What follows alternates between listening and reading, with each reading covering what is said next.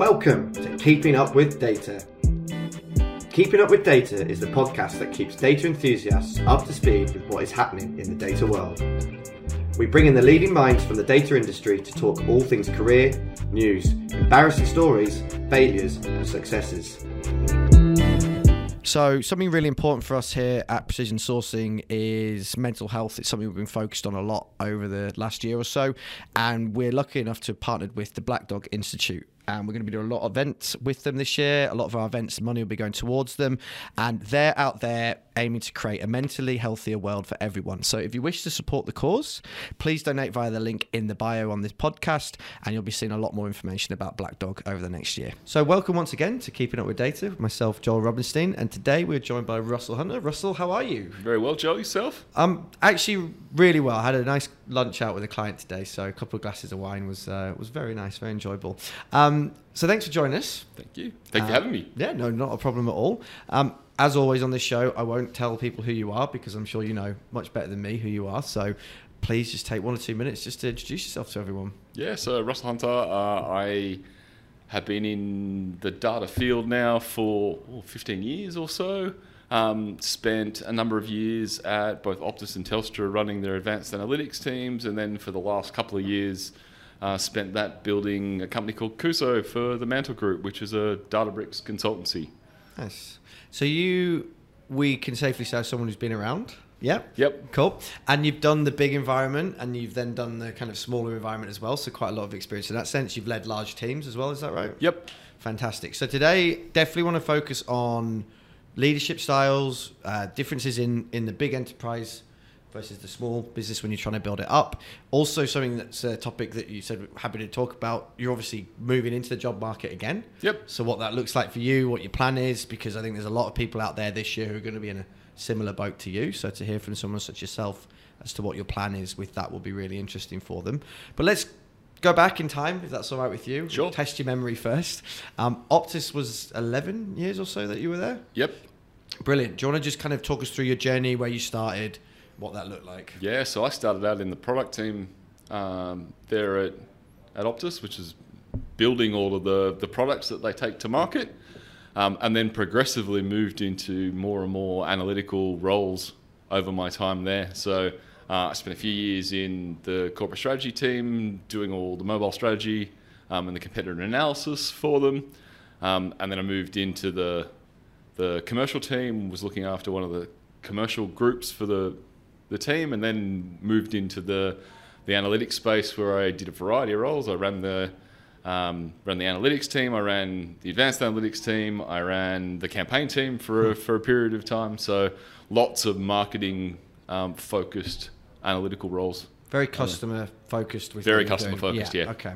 So you are an interesting case study because as opposed to most people who come on the podcast, you didn't necessarily come from a really technical, statsy, maths background. You're saying you came from product. I'm an engineer. An engineer. Engineer. Okay. Engineer originally. Engineer, and then so how does an engineer move to product? So you were building the products, yeah. or okay, right? So it yep. wasn't like a product manager. So product management type role. Right. So product development manager uh, role. Okay. So you are that interesting sweet spot between someone who can do the technical, but is also now very customer facing, understands that side of things, client facing, considering your new role as well. So you're in that kind of middle of all of it, right? Exactly. And you said recently, just now before the podcast, that don't put you in front of any code though, because you don't want to break anything. Is that still the case? Or? I just find that my teams are uh, much, much closer to that. Yeah. It's uh, much better if you've got an experienced data engineer deploying the data pipelines. Yeah, that makes sense. Um, so let's stick with Optus um, because I think it's, it's, it's quite an interesting case study for you. So why did you get into data? Because you know, as you're so an engineer, right? It's not. So the, I mean, it was probably the it's that sweet spot there. Um, so one, telcos have got uh, absolute stack load of data that they can do really interesting mm. things with.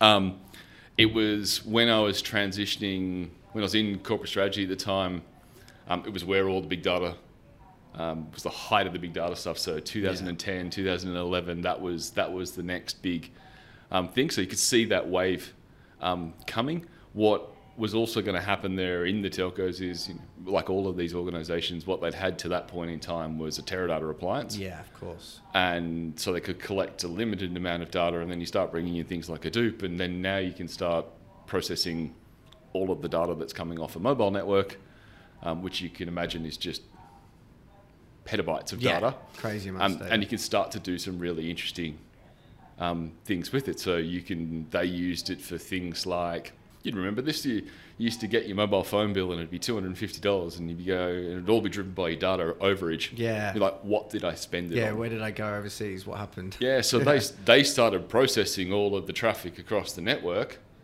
so that if a customer called into the contact center, they could actually say, "Well, actually, on this day, you had a whole bunch of YouTube." Oh yeah, that was the day I gave the iPad to the child in Nice. hospital because someone was there. Like, it's turned a flipped conversations really quickly from the negative to the Yeah. positive. Um, and it's probably the long way to come back to why did I get into data? Yeah. it's because you can do stuff like that with it. It makes it possible to unlock opportunities Yeah. um, and do different things to how you've traditionally done them. I really like that first example that you used because it's such a real life example that you know most people who get into data think oh you know i'm good at maths i'm good at stats kind of makes sense and then they learn that as they go but it sounds like coming from a product background you were so customer centric anyway you went wow look look how different our experience can be with these customers if we just Oh. know more My passion's always been about the, the whole innovation space and, and what is now possible. yeah Um, and that's where I mean that's where data is now. So you you're talking about you have not only you have the ability to collect lots of data um, if you want to. We can come back to whether that's actually a good idea or not. um, you have the ability now with any one of the cloud providers with just stack loads of computing power if you want it.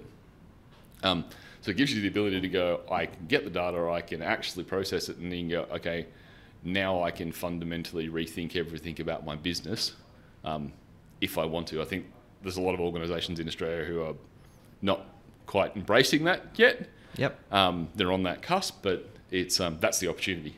Well, yeah, that's the exciting thing, and obviously, when you, without getting into Cuusoo too quickly, that is the opportunity for those types of consultancies now because there's still so many companies that don't know what they're doing, and that's you know not necessarily that knocking them or their fault. Yes, there's the outliers that we see, like the big banks or whatever, who are investing in it, but there's almost the hidden mid layer of companies in Australia that you don't really see on your day to day happenings that are just they don't know where to start, and I guess that's where people like yourself can come in and really help. Oh, and the, I mean, the interesting thing about it though is those organisations, you know, when I was at Cuusoo, was um, they were doing some of the more interesting stuff Yeah.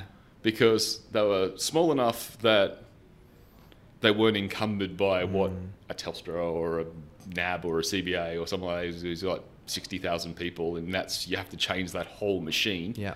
You know, they have five people who do that. It's really easy for them to change that process, Yeah. Okay. so they could actually do some really cool um, stuff with data. It's interesting because we've been doing a lot more, and it's very basic stuff. We're not analysts, but just the amount of automation we're able to run in our business of 30 people. And we just, like today, I had an idea and I booked it in Andriana's diary tomorrow. I'm like, we're going to automate that part of the process, and it'll be done by Friday because there's no red tape. So I'm guessing when you were back at Optus, it wasn't that kind of environment where you could just bang, get something done. I mean, they're, all organisations struggle with the whole innovation thing. It's this big machines, Yeah. right? And, and organisations get very good at doing business a certain way. That's what they should be doing and optimising for that process.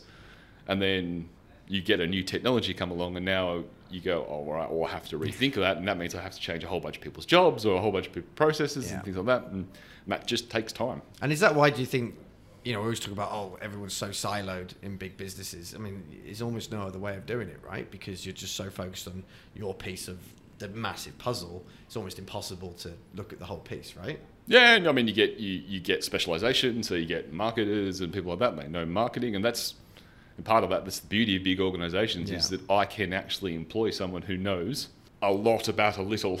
Yeah. Um, whereas in a smaller business, like you know, even like this, is like you guys know A little about a lot. a little about a yeah, lot. yeah, literally is that. Yeah, because we can't be experts at everything because you haven't got the time. Um, so with somewhere like Optus, going on that data journey because you've already mentioned there kind of the Teradata into Hadoop into cloud, like you know that 2010, which is when I started here in data recruitment. It was you know your SAS SQL world, and I saw that journey as well. You obviously stayed at Optus for 11 years, so there must have been a reason for that. Were they? What was it that kept you there? Were they forward thinking? They allowed you to kind of create ideas. Like what was it about them? Um, so, so one good good organisation to work with. Yep. Um, lots of really good people in the organisation. Um, really enjoyed my time there. There was good career opportunity. Um, so you work with some good people. They were an organisation that um, gave you an opportunity to take a new role, and, and like I moved from a product development role into advanced analytics over Yeah. over an 11 year period, um, and that's all happened as a result of um, career opportunity and people being able to mentor and guide you. Some great senior leaders Yep. there um, who helped um, guide people, and they were doing some cool stuff. Yeah. Um, and then they, you know, they did their, the did all their big rebrand, um, bought a lot of the customer centricity um, back to it. That was a great process to go on as well. So Yeah, nice. So you mentioned mentors there and leadership. I mean, a topic that people are always very interested to hear. So, you know, that you can name names. You don't have to name names. Anyone that you can pick out, you're like, this is someone who really helped me, and, and this is why. Because you know, everyone wants a good leader at the end of the day. Um, it's probably three actually. Good. Three three people in particular. I, um, actually probably more than that, but um, I mean, in a role in, in a strategy role, you get access to a bunch of the senior leaders Sure. um, in the organisation, and that's always fabulous um, because they've got many many years of experience and, and can get guidance. Um, but yeah, I had so three people in particular. There's a gentleman by the name of Andrew Bouet, who uh, was the leader of one of the divisions, and then um, he chose to go on and take on a lot of the um, mentorship and career development for Singtel Group. Oh wow. Okay. Um, so he did a lot of the early career stuff. He did a lot of the um, mentoring people on how to, to get through their careers and things like that. And he was just a just a all round good leader and gave people good advice on how to make transitions. Right. oh, well, there you go. Yeah, that makes sense. Um, so he was he was big on the uh, one of his ones was rock climbing analogy. So if you if you're rock climbing, you always have three points on Right. the wall. So if you think your, your Oh, hands, okay, hands yeah, and feet yeah. uh, are points, three of those points will be on the wall at any point in time. Um, so his his career advice was you only want to be moving one point. So if you're we use my example, Yeah. right? So you're a product development person who wants to become an advanced analytics person You don't leap over the. you don't try and do Yeah. that leap Yeah, that directly. sense. You might move from product development into another division where you're doing product development in a different area. Yeah. Okay. More data related. Or what I did was yeah. I went from I went from doing development on the products to doing analysis on the products and how they were performing. So you start doing an increasingly analytical role, Nice. Um, and then progressively did um, an analytical role in strategy, and then from there I went to, commercial and et cetera, et cetera, et cetera. So I'm guessing you dished that advice out quite a bit throughout your career after you heard that as well. When people were like, "I want to be over there straight away," you know, I want to be a data scientist, for example. From Yep. you know, yeah, Yeah, that's been fairly Yeah, liber- yeah. liberally handed out over the years. Yeah, Oh, that's cool. So yeah, I can, I can understand that. And who else was there? Um, so there's a lady by the name of Sue Bailey. yep. Uh, Sue was running the Sue ran the program to. She ran Virgin Mobile for a number of years, and then um, went and ran the the rebuild of all the CRM system, basically. So how they were processing all the customers. So a couple of year transformation Yeah, project. Big big project. big project.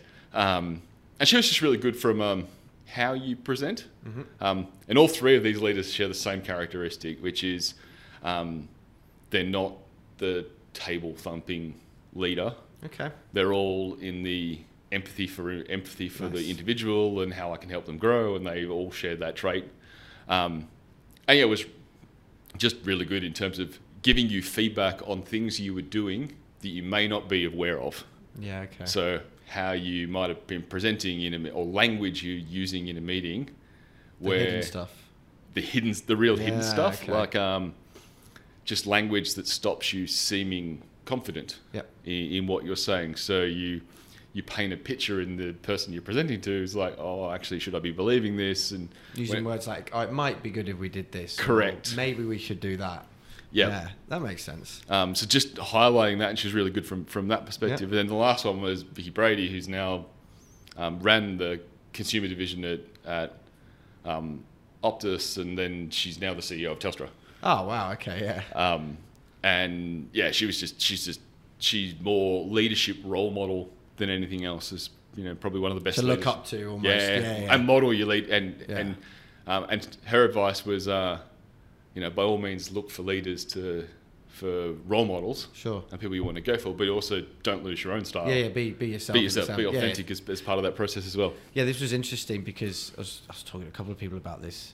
When I was younger, I didn't really have heroes. You know, like a lot of teenagers, kids, they got hero worship. That oh, meet my hero, this, that, and the other. And it's always never meet your heroes because they're not who you want them to be. I never really had that thing because I was always like, well, they're really good at football. That's great for them, but that's not who I am. So they're not like a, a real hero. But I guess maybe different in the career sense because you can look up to someone's career. Um, one of the topics we were just talking about there, because in, in another meeting before this one, one of our new leaders here, Chris, was just presenting on his leadership philosophy. That's something we've been trying to do as leaders, just to kind of verbalize it so we know what it is. And the topic of do you need to be liked as a leader came up. And I really wanted to just ask a few people about that over the next few weeks. So, as a basic statement, do you think that you need to be liked as a leader in order to be effective? I think you have to have a good relationship with. Um, I think it's pretty hard. I, I think it's pretty hard to work with someone or have someone in your team who at least doesn't respect. Yeah. Um, they might not necessarily gel with you 100%. There may not be someone yes, that, that wants to go and have a beer with you.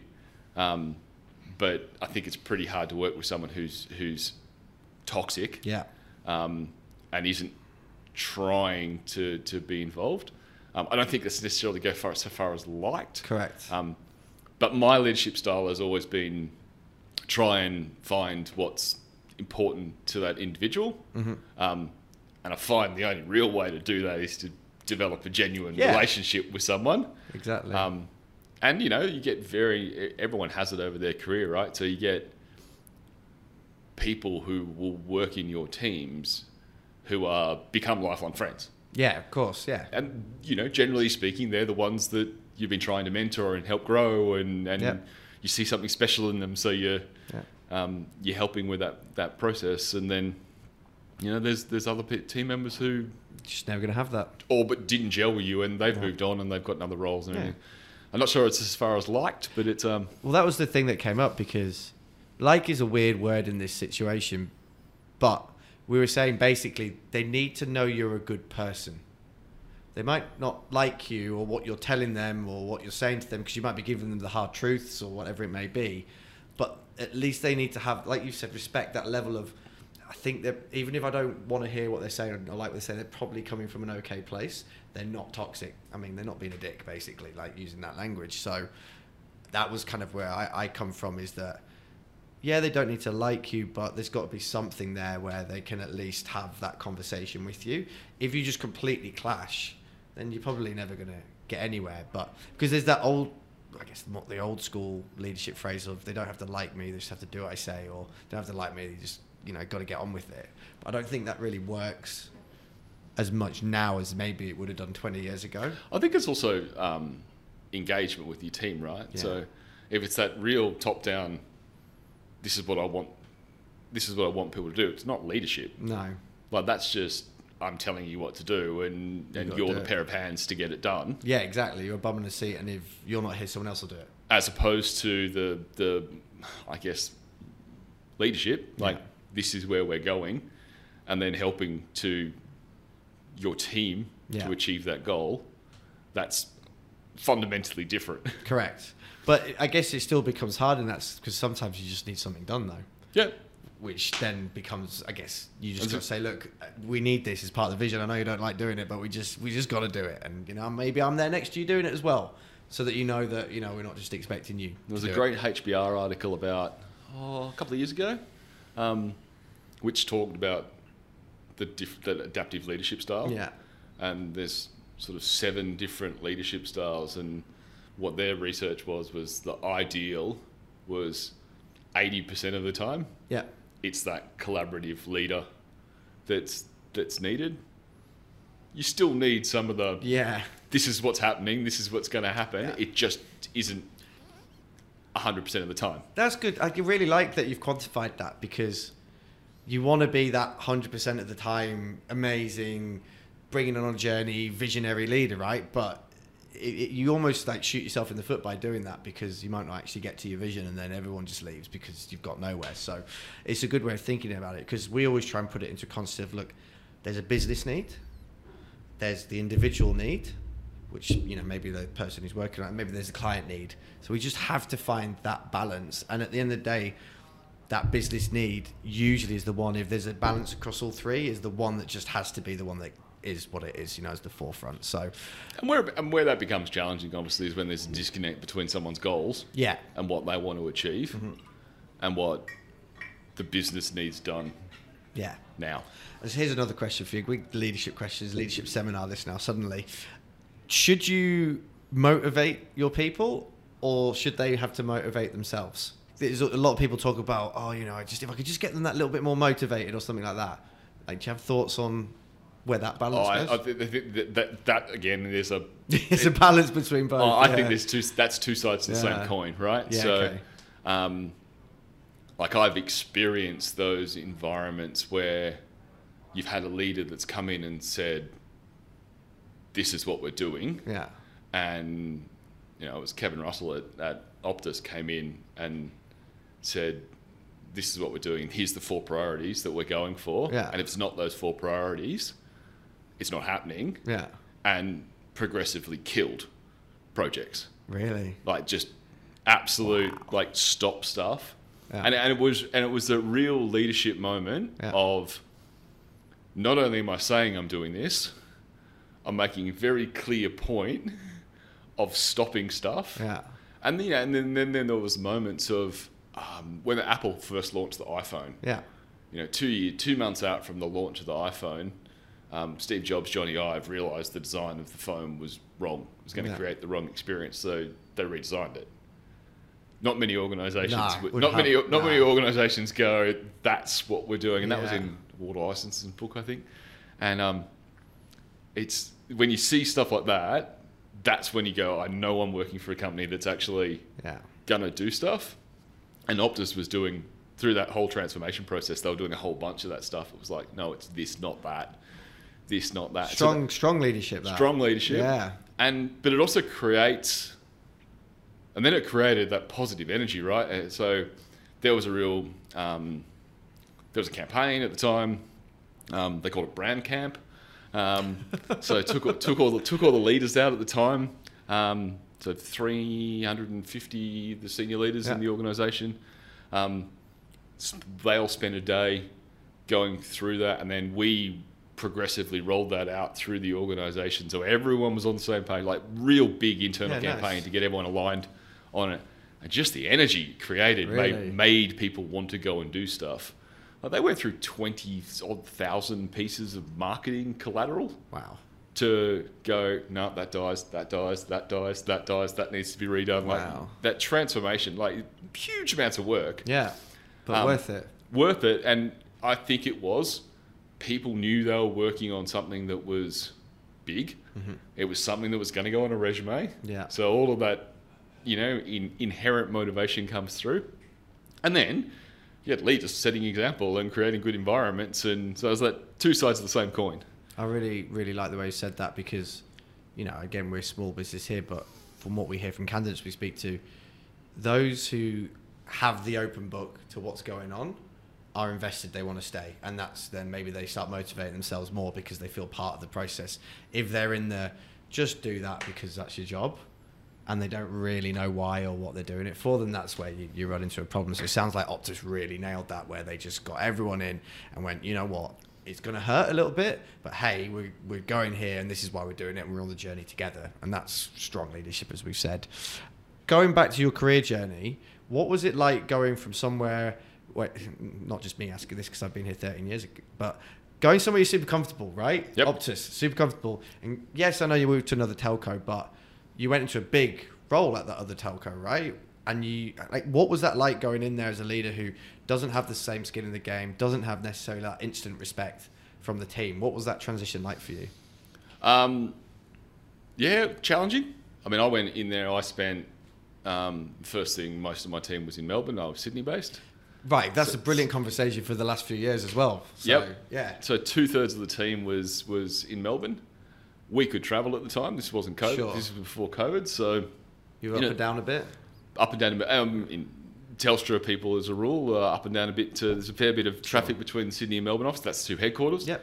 But get down there, meet the team, meet each every single individual within the team. Yeah. Um, go spend some time with them, get to know them, get to know what what where they're at, what's their career journey, um, all of that stuff, which I just thought was just it's just the right thing to do. Yeah. Like get to know your team. Um, and then the, the second part of it is is like you come in with a fresh set of eyes. I mean that's why you bring people in from outside. Yep. You come in with a fresh set of eyes. I came from a competitor, so I knew what the competitor was doing with Yep. with um, with data as well. So you can go, okay, here's where the gaps are. This Yep. is where you guys are ahead. Must be pretty interesting to literally have them both there next to each other going, ah, so this is what you guys have been doing all this time. Yeah, it's uh, uh, the funny part about it is, is when you think someone is doing something Yeah. that they're not. And you're like, oh, we better do that before they do it. and They're doing it better than us. But nope, Yep. we're all in the same boat.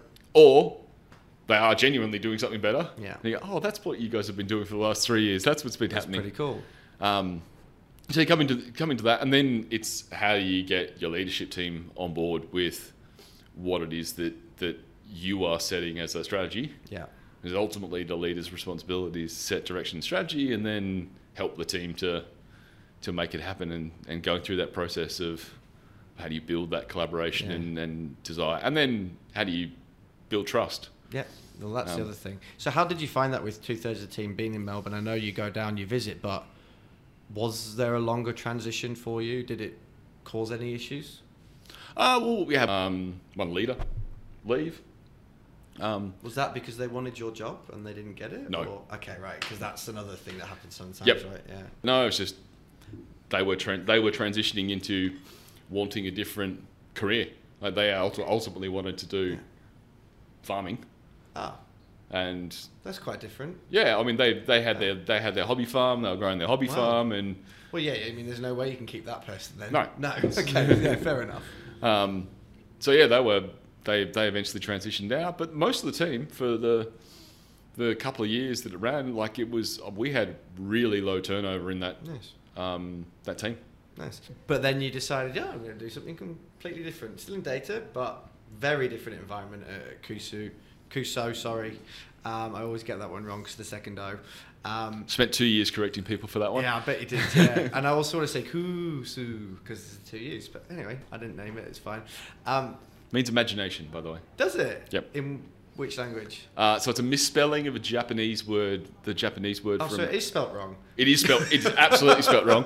Um, I think it's K Right. in, in Japanese, Okay. um, and it was the Japanese word for for imagination. Imagination. Uh, it was also Lego's beta beta process. Oh, okay. So it used to, if you wanted to build a new Lego set, it went through the the Lego Cuusoo process Oh, for, cool. for a number of years. Is hence hence Databricks. So Was it set up by a Japanese person? nope. Is it any Japanese links? Uh, nope. Cool. No, although I did have a there was there was someone who worked at the broader group who actually worked for the Cuusoo brand in Japan. So it's like when people go to Europe um, and get drunk and get a Chinese symbol tattoo and it's spelt wrong. Yeah, pretty much. Cool. yeah. Okay, yeah, that makes sense.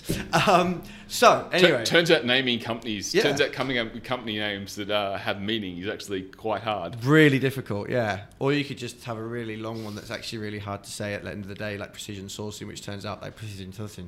I did work for a company called uh, IVS at one point early in my career, which is uh, Interactive Voice Systems.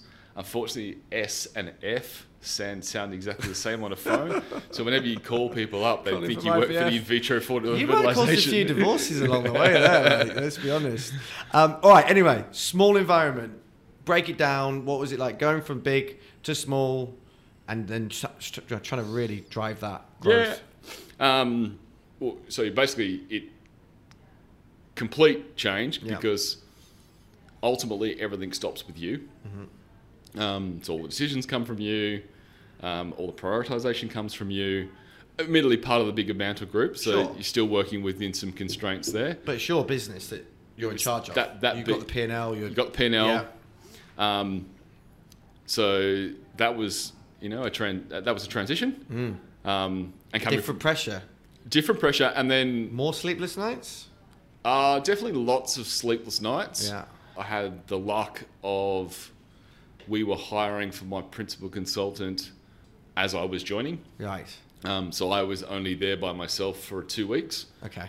and then I had a team member come and join who actually it was an awesome experience. Like we we we talked about it the other day. It was like that first three months of just building the brand and the Yeah. business and what we go to market with and all of that and winning the first customers and That must be a lot of fun when it's Yeah. that real, just like things are rolling and you're just getting it done kind of vibe. yeah. I mean, the, I mean, you, and you guys will know this one. of The biggest Yeah. challenge running that business for two years was was probably twofold, which was one, Databricks was just coming into Yep. Australia, so organisations still need to go on that journey. Yep. Um, like, wow, data engineers. Yeah. the rare, the rarest rare unicorns in Australia. Right. And then the borders closed. That helped as well, didn't it? Yep. And COVID happened for you. Co- So I yeah, don't do that. Don't uh, don't start and We're not doing the COVID chat this podcast. don't We've don't done it a start and build recently. a brand in Yeah. COVID. That's that's my No. tip. In lockdown, so Sydney, Yeah. Sydney and Melbourne. So the flip side of the conversation Yeah. there, I had team members in Perth, Cool. Brizzy, Sydney, Melbourne. I could see the Sydney ones Yeah. for a coffee, a socially distanced coffee. Not ideal. Not not ideal. But at least their engineers can get on with their job, yep. can do good work. Yeah, I mean, and, and then I mean, the group itself did some really cool stuff. Uh, you are familiar with this, but they have this concept of the hubs. Yeah. So and using the offices for as a not as a tool, Yeah. as opposed to necessarily a place to go to do work. Um, so they have a hub on Magnetic Island. They have Yeah. a hub in Queenstown. Um, so things like that, where like COVID and the lockdowns actually went down the path for the organisation of of them embracing the remote work and that shift in, in process, and they're an organisation that's just never going to go back. You can- Yeah, exactly. Well, I mean, they're winning all the best place to work for women. You know, Yep. best places to work. Um, love some of the. I was down in Melbourne actually with the Mantel Group just before Christmas. Love the ideas around make good choices. Yep. You know, you don't have an expense policy. You just make a good choice. Do you need to fly to Brisbane to see that client? Is it worth it? Yes, make that good choice. If you consistently make bad choices, you just get pulled in a room and say, "Hey, are you maybe have a look at this?" Right. So I've actually implemented that in our leadership team here. I stole that. Make good choices. So we've started been doing that more, which I think is really cool. Yeah, I mean the value, the values at Mantel, the principles at Mantel were were quite good. Yeah. And talk about another transition. So when you go from an organisation or- Sign off organisation that- that has a process for everything Yeah. to an organisation that literally doesn't have a process Yeah. and Brutal.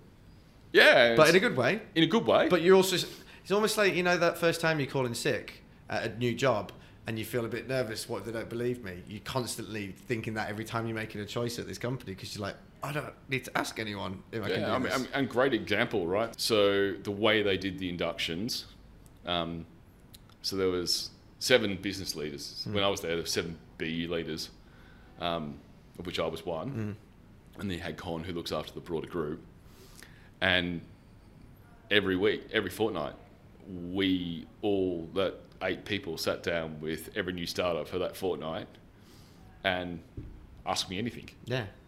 you know, you've had two two weeks to, to go through the principles and things like that, and, and you, know, you regularly get questions. We, we regularly got some of the same questions like, how do the brands all work together? Yeah. Um, but then every now and then you get a you get Corker. an absolute corker, Yeah.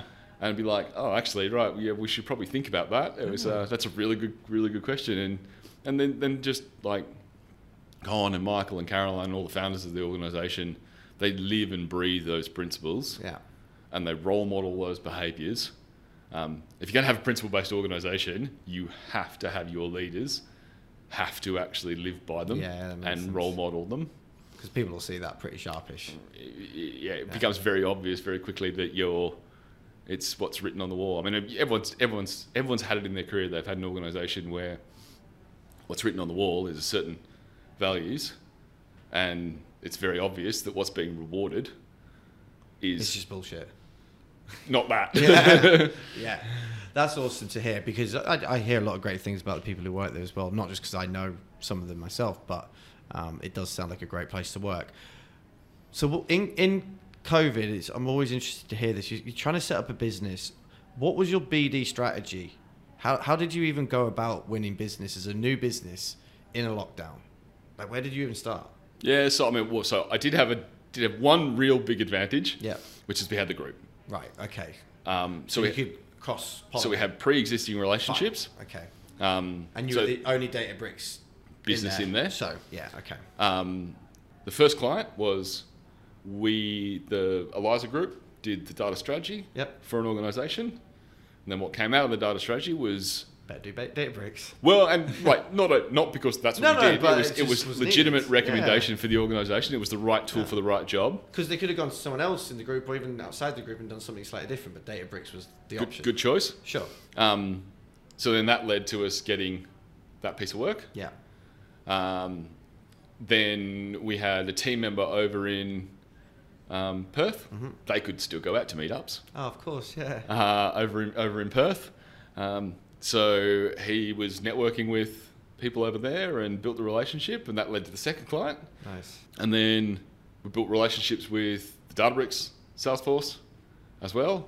So then they started bringing us into to opportunities. So it's quite organic. It sounds like They you Yeah. weren't you weren't sat in that boiler room with the phone just giving it these ones. Yeah, we, away. we eventually signed on to be the Databricks delivery partner. So our team would show up on a client site like they were Databricks employees. Oh, okay, cool. Um, so we were effectively subbing our team into to Databricks, Yeah, that helps. um, which then built relationships with clients. And they, the client figures out very quickly that you're not actually a Databricks person, you're actually a Yeah. Employee. Um, one LinkedIn search will do that. Yeah, of course. Yeah. Um, but yeah, it was, so that's how sort of the, the, the client base grew, and then you know start winning some awards from Databricks and start getting some references and things like that, and it, So, it so it went from you and your principal, and then when you finished up with them just before Christmas, where were they at numbers wise? Twenty, Yeah, so amazing growth. yeah, over time. over um, eighteen months. Yeah, brilliant. Um, and then obviously, as with these groups, Mantel Group got another consultancy, and they merged with you, right? And Yep. And two heads into one doesn't fit, right? The the, the, the stars aligned. Yeah. Yes, the uh, at the right time. So it was like, okay, good. Got, got the, it was look, business was in a really good. We won a couple of really big contracts. Great. Um, so you left in a really good place. yeah, the, I mean the team was in a really good, really good situation. We had some. We we'd gone to the point where we were starting to bring on you know graduates um, to bring them through because you had a big big enough team that you could actually start mentoring people and everything like that. So it was just a really nice natural junction. It was like, okay, this is what we're going to do. Okay, right, good. I can go have a break, Fantastic. go catch up on some sleep. Yeah. And how's that break been? Yeah, good. Yeah. Yeah, yeah. Been uh, traveling around Australia, Have you? riding motorbikes. Oh, right. Nice. Uh, well, I've been riding motorbikes around Australia. I've been uh, traveling around Australia, you know, some time over in WA. We Yeah. did some Margaret River, I think you were saying before the yeah, podcast. Margaret River. Did some did some trips up to Hervey, just trip up to Hervey Bay just Nice. then. Learned to make some bread. Oh, did you? Turns out I'm terrible at making sourdough. Oh, That's, uh, no. yeah. Because we're just about to start sidebar. Um, Sarah in our office makes bread. She's incredible. Like um, all these focaccias, sourdoughs, amazing. She was up at our house a couple of weeks ago and she made us a fresh focaccia in the morning. It was like the best thing I've ever tasted straight out of the oven. Anyway, she left us some of her sourdough starter. So we've just got it there ready now. This weekend we're going to bake our first bit of bread. My wife and I. She's the baker, not me. I'm excited, but if I did it, I would be terrible. Not a baker. So, are you going to keep trying? Okay, I'll, get- Okay. I'll, I'll get this eventually. It's uh, we're not going to give it up. It's uh, well, What happens? Does it fold in like too doughy? just, just doesn't rise. just do- just doesn't rise. put it in the oven. It just it looks like make a flatbread. it looks like flatbread. Fine, It looks like just focaccia. Call it a flatbread and get on with it. You know, you'll be fine. Um, so what? So what's going to happen now for you? So you've had your bit of a break. Um, you know, you're obviously at that senior end of the market. The the job market changes for someone such as yourself once you got to that top end, right? The opportunities are fewer and far between, but there are some amazing opportunities out there. Have you had any thoughts about how you're going to approach the market this time? Because I'm guessing, and I'm just guessing here, the last couple of roles, maybe through your network or Yeah, so um, Well, last one, um, the group reached out to me. Okay. They have got a fairly awesome recruitment team over there. Um, the role from Optus to Telstra was through the network. Right. Um, so a bunch of the execs from Optus moved across Telstra, to, yeah. to Telstra. So contacts start appearing there, and, Yeah. and of course you've got the industry experience. So yeah, it's transitioning from the same role to the same role. Yep. Um, just different wallpaper. Yeah. Different wallpaper. So what about this time? What's, Uh, what's so this, first step? so so network will be first step. Um, we'll be reaching out to people within the network. Um, be reaching out to people like yourselves. Yep. Um, even just from a um, Advice angle. advice. Who who are who are you guys working with in Yeah. terms of, of who's hiring and, and looking for, for roles and things like that. Um, but yeah, I mean, and then then the second part of it is also making sure it's the right type of role where I can actually leverage my skills and experience to add the most um, value. And without putting your foot in it and saying, I'll only work for this type of company in case you go and interview with someone else, um, have you got a blueprint of, because you've done, obviously, as we discussed, quite different types of companies. Is there like, you know, I'll, I wouldn't mind doing that that kind of build up phase again, or you're happy going into the bigger corporate again? And you're not really thought. Oh, far? I haven't really, I haven't really thought about. I mean, I'd like to, I'd like, I like the whole principle-based Mm. um, structure. You know, the, the whole very autonomous Yeah. and not a lot of rules and processes and things like that's typically not a big corporate. Yep. Um, that said, I'm not averse to to, to big corporations. Um, I, I would like to work in an organisation where we've got where they're doing interesting things um, with data. My, my my stuff's always about how do we get change and um, momentum. So and, and helping with that process. I've got Yeah. a bit of a blueprint now for how you get value from organisa- from data in an organisation. And rarely is the answer technology. yeah. Um, technology is part of it. Don't get of me wrong, but yeah. you know, there's a there's a whole bunch of strategy and culture and capability in the organisation, and- people, and yeah, all of that part. Well, it's an exciting time for you. yeah, There's so many options, especially now you've given yourself that balance in your career as well. That, that CV looks very different, gives you, I guess, more options in that sense as well, which is which is good. Um, we were talking about this before the podcast as well. It's interesting with an agency like ours. You know, obviously, our sweet spot is that middle section, the people who would usually work for you, and our contacts aren't usually your boss. They're usually someone like you. Um, but what we're able to do is, if you say, "Hey, I'm going to interview with X Y Z company," we'll be like, "Oh yeah, you know, they they've been doing some cool stuff. People say good things about them, and happy days. You know, that's a Yep. good, good direction to go. So um, fingers crossed we can do that for you. Well, look, we're nearly at the end. Smash through that. Usually at the end we wrap up. I have one fun question that I always like to ask. It's a bit of a weird one, but I'm going to do it because it's fun. Um, and that is the zombie apocalypse question. right. So you're in a zombie apocalypse, your family's safe, so you're not allowed to say your family. They're in a bunker, locked away. Which three people, fictional, non-fictional, from a book, from TV, whatever, would you want with you in the apocalypse? It's really hard when you've never thought about it before. I can see it's not one that you've been asked. No. Some people are just like, bang! I've been asked that before. I know exactly who I'd bring. Look, you're probably going to want someone with uh, a reasonable amount of military and survival skills. Bear Grylls, Yeah. probably a pretty safe bet. He's solid. Yeah. Yeah, I'd take that. yeah. Uh, look, you're probably going to need someone with some scientific Yep. uh, Inventive. curing or like more like a doctor or more like a inventing stuff?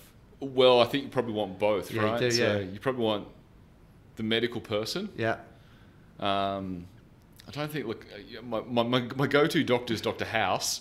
Uh, You wouldn't just, want him, I'm just not sure I can spend an eternity. No, him hobbling around complaining about everything. Yeah, it's. Yeah. Uh, but you know, someone with someone with a, a medical background, Yeah. and then you know, you probably want yeah the the scientists. So, you know, we can we can we can have like the Alan Turing or the uh, that would work. Yep. Someone who's someone who's going to help us uh, create the new technology that maybe overcomes the zombie apocalypse. There you go. A good idea. All right. Well, on that note, is there anything else that you'd like to add before we let you go? That's good. Thank you for having us, John. No worries. Really enjoyed it. Thank you, Russell.